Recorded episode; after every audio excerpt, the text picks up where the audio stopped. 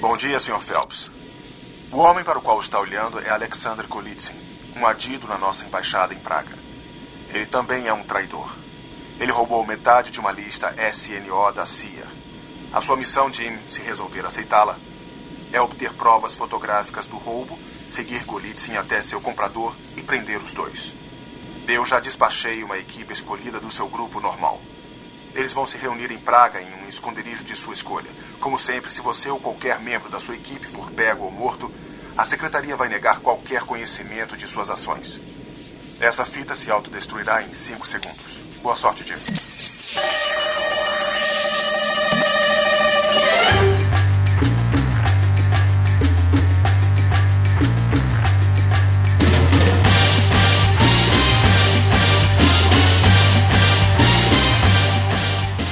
Guerreiros em Guarda. Eu sou Ivanildo Campos. Eu sou o Marcos Moreira. Eu sou o Rafael Mota. Eu sou Clarice Machado. E esse é o Sabre na Nós Podcast. E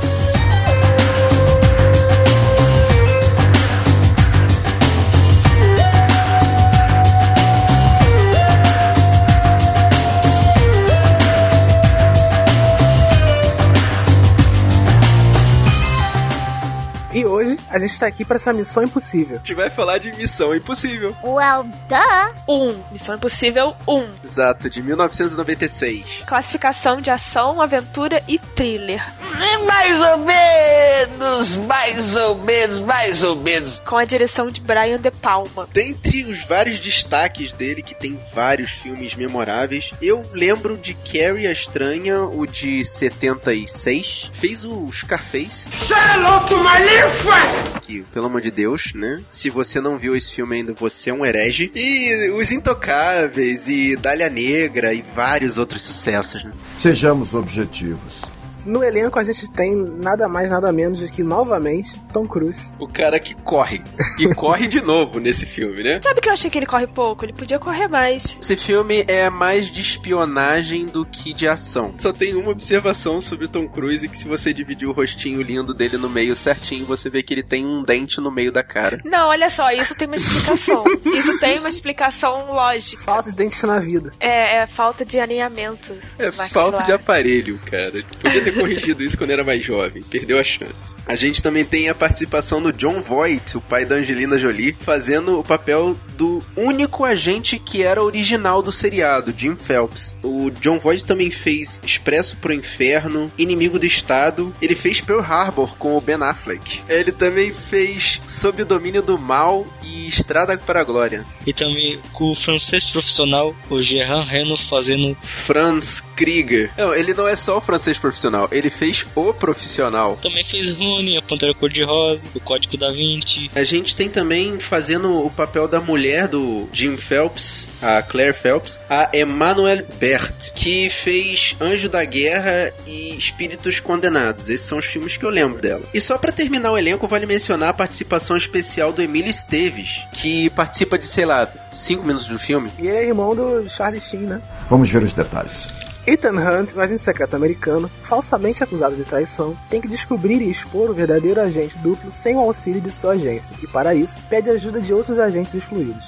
É o nosso homem. Hum, boiola. Essa plot desse filme, eu achei ela bem simples, sabe? Pra poder introduzir a gente no mundo de Missão Impossível, sabe? Eu não sei se, ele- se essa plot é clichê ou se depois se torna clichê, porque o filme é um pouco antigo, né? Não, o filme é baseado num seriado bem, bem antigo que passava na televisão e sim, é uma plot bem clichê. É, mas será que virou clichê por causa de Missão Impossível ou já tinha isso? Ah, entendeu? eu acho que desde a época da começo da Guerra Fria, esse, esse roteiro já era usado em outros seriados, outros filmes. É basicamente, a gente acha que esse agente é duplo, vamos fazer uma emboscada pra ele e ver se ele é duplo mesmo. Isso aí. E o, o, o Jim Phelps, né, como vocês já falaram, na série de televisão, né, que inspira esse filme, ela é do, do final de, dos anos 60 e início dos anos 70, né? Mais ou menos isso aí. E ela passou na CBS, né? E depois foi cancelada e foi exibida de novo na ABC. Acabou nesse momento em que ela passou a ser exibida na ABC, ela passou a ser aquele sucesso cult, né? Que é o que normalmente acontece com essas séries que são revalorizadas, né? E eu não sei se tinha o Ethan Hunt nessa, nessa série. Eu acho que não, não tem. Eu acho que ele é do filme, né? Eu acho que não. O Ethan Hunt eu acho que é um personagem feito pro filme. Sim, porque o Jim Phelps, ele tá lá. O Jim Phelps cara. O primeiro ele é o líder da agência na- no seriado. É, eu acho que ele é o único original que aparece no filme. É um sujeito pouco confiável, pelo que me lembro, está sempre atrasado. Ou com o trabalho atrasado. O, o filme basicamente começa com uma operação em que o Ethan Hunt tá procurando informações pra saber quem é o agente duplo da agência. Assim, eu acho que já começa meio corrido, né? O filme é bem, é bem longo pra Hollywood, é quase duas horas, Uhum. mas passou muito rápido pra mim. Cara, eu achei que tem uns pontos ali que formam barriga, assim. Tipo, aquele lance lá da, do excesso de conversas ali, a montagem da equipe nova pelo Ethan Hunt, eu achei meio, meio barriga, assim. Parece que precisava ser um pouquinho mais corrido, sabe? Não precisava passar tanta informação quanto eles estavam passando. É um filme com plot twists, né, cara? Porque tem, tem umas três plot twists nesse filme, né? A primeira é quando eles estão na missão, no, logo no início do filme. Eles estão naquela primeira missão, né? Que é pra poder recuperar, né? O disquete, que tem todos os agentes, né? Catalogados no disquete. São agentes que ele- eles, eles são agentes NOC, que eles mesmo mencionam na, durante o filme. Agentes NOC é como se fossem pessoas que não estão devidamente cadastradas nas agências, sabe? São agentes especiais que são realmente secretos. E eles têm que evitar, né? Que aquele disquete caia em mãos erradas. E aí eles têm o primeiro plot twist, né? Que acontece daquilo e eles não, não previnem. E aquilo começa a dar errado. Sim, aquela operação ali tá errado e acaba que o chefe da operação, que é o Jim Phelps, morre. O chefe não, morre geral, né? Mata todo mundo! Morre um montão de gente, é. Todo mundo é, é despachado, né? Todo mundo é despachado parecendo que foi um acidente. E aí o Tom Cruise resolve correr atrás e descobrir, na verdade, o que aconteceu. Por que que todo mundo foi despachado. Exatamente, que foi daí que ele descobriu que o chefe dele na CIA tava achando que ele é que era o agente duplo que ia botar tudo a perder. Tanto que ele mesmo aponta que havia uma outra equipe ali tomando conta deles, né? Sim, ele tem esse encontro, né, dele com o chefe dele, né, que é o, o líder da, da agência, o Gene Kitos. Eu achei bem estranha essa cena dele, do Tom Cruise confrontando ele. Foi muito do nada, né? Do nada aparece Tom Cruise já lá no restaurante. É, eu achei, eu achei estranho porque, na verdade, o contato aparece do nada. Ele fala, Local verde em uma hora. Eu mesmo estarei lá. Você está em Praga? Já dá até o ponto local pra ele pra poder passar a informação. E na verdade, ali é que ele sabe que ele tá sendo caçado, né? Porque o que ficou estranho pra mim é que o, o Tom Cruise vai lá, contacta ele, né, numa linha secreta Uhum. e faz de tudo, né, pra eles se encontrarem, né? E pra mim vai ser o quê? Vão se encontrar num lugar secreto e tal. Não, eles se encontram ali num restaurante que é como se fosse uma vitrine em praça aberta e Não, literalmente o nome do, do restaurante é Aquário, é o mais aberto possível, né, o cara? restaurante mais aberto possível, entendeu? E eu achei estranho, né, aquilo ali. Cara, o que eu achei mais legal, assim, principalmente desse momento em diante, você percebe que é, realmente as agências de serviço secreto, eles são tão bem equipados, bem preparados, que o cara chega, por exemplo, num, num orelhão, bota lá um dispositivo dentro do microfone do orelhão, liga pra um telefonista e pede uma, pede uma linha secreta. Você- ah, não, você acredita nessa, nesse negócio? Sei lá, cara. é, a- ele fala sério. Na né? época da Guerra Fria, né? Eu acredito que isso pode ter realmente acontecido. De cara. botar a coisa dentro do orelhão? Só pedir a linha secreta já tá valendo. É, isso aí é clichê de espionagem, cara. Ah, é questão de mostrar que tem os aparatos pra poder modificar a voz e essas coisas, né? Sabe o que, que isso me lembrou? Aquela, aquele. Vocês provavelmente não assistiram. Aquele desenho das super espiãs, três espiãs demais. Sim, eu Ah, eu assisti assisti. esse desenho. Aí todo mundo assistia. Isso foi muito resolução três espiãs Foi. demais. Ah, cara. Muito. É, que negócio. É, é, é pra poder dizer que a CIA é super poderosa, né, cara? Eu achei que ele ia ligar o telefone e de repente ele assumia. Apareceu um caminhão assim, ele. Mas esse, como era o primeiro filme, né, da, dessa série, dessa franquia, né, Missão Impossível, eu acho que ele quis pegar algumas coisas, né, alguns gadgets, né, do, da série, né, porque a série, como, como é antiga, ela tinha esses gadgets, né, de, ah, telefone, que você fala com a telefonista e dá uma senha, né, isso é tudo no laptop, né, não é aquela, aquela coisa moderna que a gente tem hoje, né. É, na verdade a gente acha que hoje é meio é uma coisa meio anacrônica que você vê o cara falando com um ponto, uma escuta de telefone e falando com o relógio, né? Uhum. Seria o correspondente do que seriam nossos telefones celulares. Então, a gente acha aquilo ali tão esquisito, né? Porque hoje é tudo mais tecnológico, né, e ali era, É. era os truques, né, os gadgets deles pareciam como se fossem truques, né. É engraçado, é, é legal de ver, é engraçado. E eu gosto bastante da, do Missão Impossível 1, porque tem essa coisa mais, é, sei lá, inspetor, é, detetive, descobrir as paradas, do que só coisas explodindo e Tom Cruise correndo. Mas a gente tem que levar em consideração que aquilo ali tem todo um contexto de Guerra Fria, né? E a, a, a contra-informação, né? O combate por meio de informações ao invés de guerra. Então, a gente tem que ver esse filme tendo essa mentalidade na cabeça, né? Fica um pouco complicado que a gente já nasceu depois que a Guerra Fria acabou, né? Então, Sim, é contra-informação total, né? O filme ele gira em torno daquilo ali, do disquete, né? Que não pode vazar. A gente tem aquilo ali como o poder, né? Do, do- que tá na mão do Tom Cruise no filme todo, né? Manipulando aquilo ali, ele consegue o que ele quer no filme. É muito engraçado, ele vai roubar as informações e aí você- eu tava assistindo pensando assim, agora ele bota o pendrive lá. E ele aparece com um disco gigante. é, tem que levar em consideração de que naquela época não tinha pendrive, né? Então era disquetão, né? Tava, tava super automático na minha mente. Vai roubar com um pendrive. Mas não, ele, tem- ele pega um disco É ainda. isso que eu tô falando. Você tem que ter um pouquinho de, de mente aberta, que é a tecnologia da época, né? Pô, é super legal de assistir, de qualquer forma. E, e quando ele faz aquele, aquele truque de esconder o disquete, o Tom Cruise realmente aprendeu a fazer aquilo pra gravar Cara, o filme. aquilo é muito maneiro, muito maneiro mesmo. E vale dizer. Eu achei que era feito. Vale dizer também que ele fez aquela cena de quando ele foi furtar as informações lá dentro da CIA, ele fez os dublês ali e ele fez aquela cena de equilíbrio toda, não teve nenhum, nenhum- nenhuma cordinha extra ali, ele tava se equilibrando naquela corda mesmo que tava usando. Tu viu a- o último vídeo que saiu desse último Missão Impossível? Ele no avião, né? Eu achei que aquilo era puro CG. O cara é louco, né, de fazer aquele, aquele dublê lá, né? Pros ouvintes que não viram o vídeo ainda, A gente vai encontrar e vai deixar o link no post, não se preocupa. Mas pra quem não pode clicar no link, não sei, tá no ônibus, sei lá. O vídeo é assim, é um avião decolando, subindo, e ele tá grudado na porta e pedindo pra um cara abrir a porta, e o cara, o ajudante, não consegue abrir, e o avião vai subindo, indo pro alto com o Tom Cruise grudado na Nossa, porta. cara. E ele realmente fez Um avião isso. grande, Que um avião grande. animal. Um avião, é, avião grande, de passageiros mesmo. É bizarro, é bizarro. Gente do céu, o cara é maluco, né? Esse cara é bizarro. É, eu compreendo. Mas voltando nessa cena, né, do quarto branco, né, essa cena é bem tensa, porque a gente percebe que ela não tem som nenhum, né, e é só a imagem. Os sistemas de segurança são baseados em som, temperatura e pressão no chão, né? Pressão no chão, exatamente. E quando ele cai, quando o Jean Renault deixa ele cair um pouquinho, né, ele fica a um, um dedo, né, do chão, balançando o braço. É muito engraçado ele balançando o braço. Tenso, Pra se cara, é muito equilibrar. tenso. É, e, e a gotinha de a gotinha de suor caindo pela lente do óculos dele, cara, aquela tensão de ai meu Deus, vai acionar o alarme, ai meu Deus, vai acionar o alarme.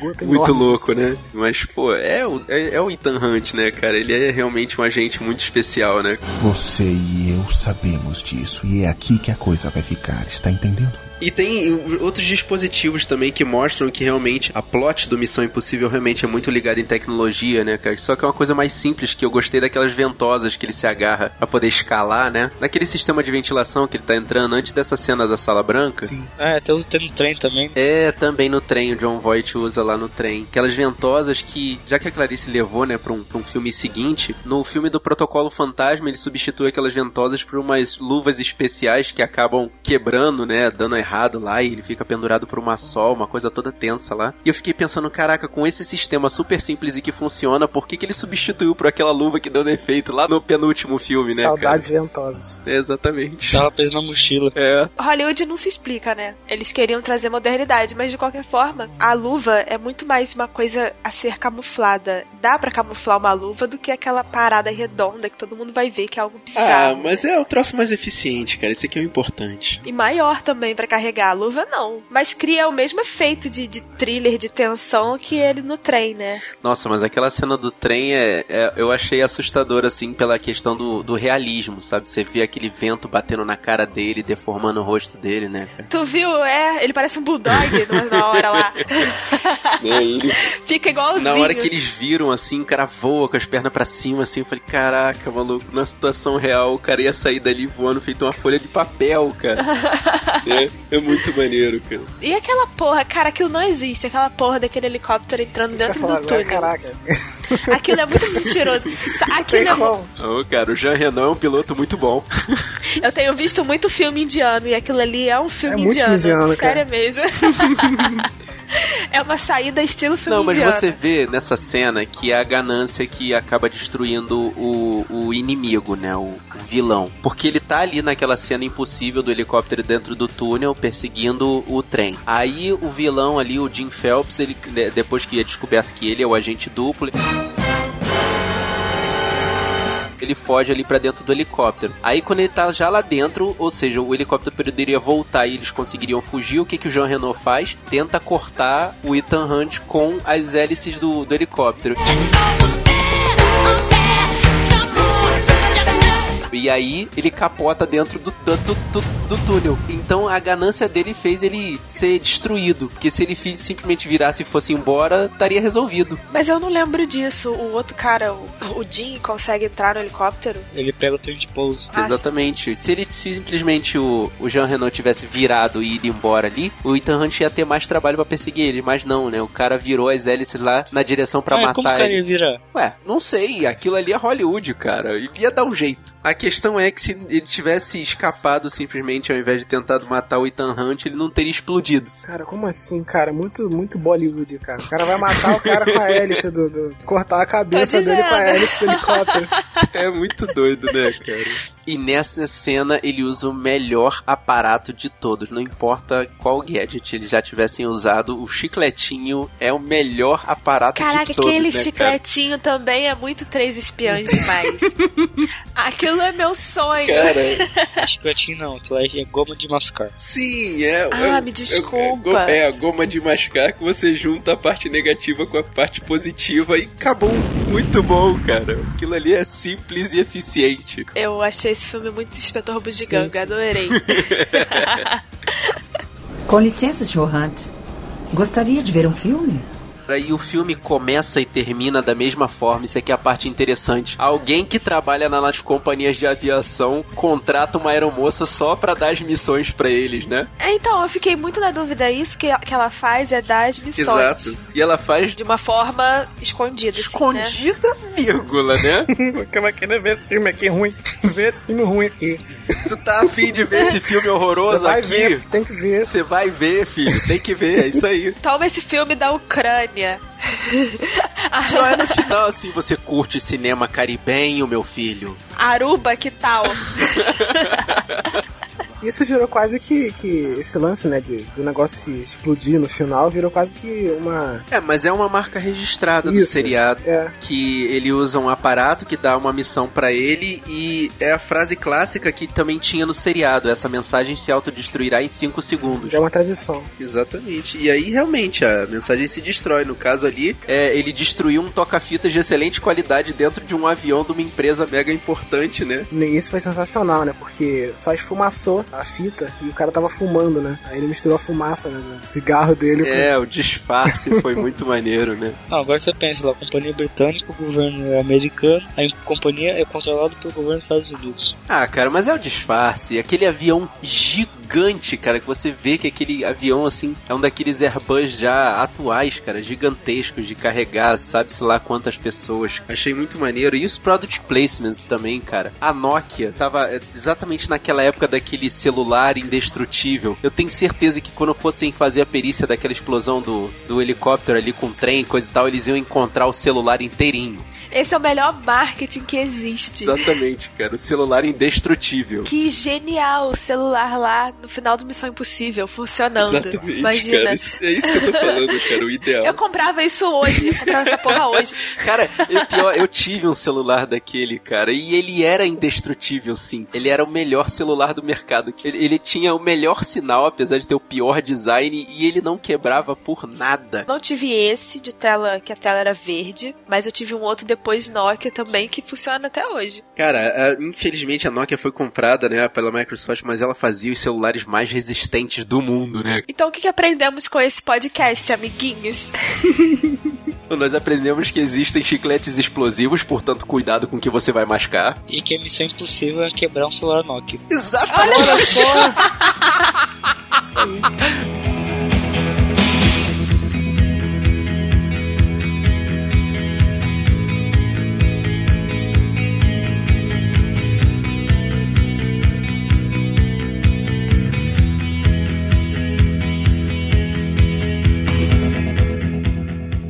Essa conclusão, a gente deixa o podcast nas suas mãos, guerreiro. Fala aí pra gente qual foi a sua opinião, o que, que você achou melhor desse filme. Manda uma mensagem pro sabrenanois.gmail.com ou entra aqui no sabrenanois.com.br e deixa seu comentário no nosso post. A gente também tem conta no Twitter, no Instagram e no Facebook, barra Nós. Mas se você é um fanboy do Tom Cruise, nós já fizemos vários podcasts sobre o Tom Cruise. Então você vai ter que assinar nosso feed, procurar a gente no iTunes Store e nos dar 5 estrelas. Gostou desse podcast? Manda esse podcast pros seus amigos, pros seus conhecidos, pra aquele cara meio esquisito que parece um agente secreto. Espalhe a palavra dos guerreiros da nós. Eu sou a agente Clarice Machado. Eu sou o agente Ivanildo Campos. Eu sou o agente Marcos Moreira. Eu sou o agente Rafael Mota. E esse podcast se autodestruirá em 10 segundos.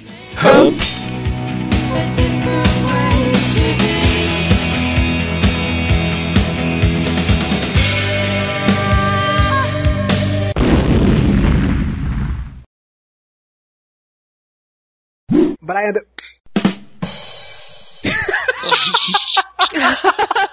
Meu Deus, cara. Bota Meu outro Deus, cara. Vai ser uma sequência, né, cara? Ethan Hunter, um agente secreto americano. Jesus, é. Ethan Hunt, um agente secreto, entra numa roubada. É acusado falsamente. Não, tá de sacanagem, vai lá. Fábio, tamo junto aí, pai do ano, é isso aí. Fábio, podia botar o nome dele- do filho de Tom Cruise. né?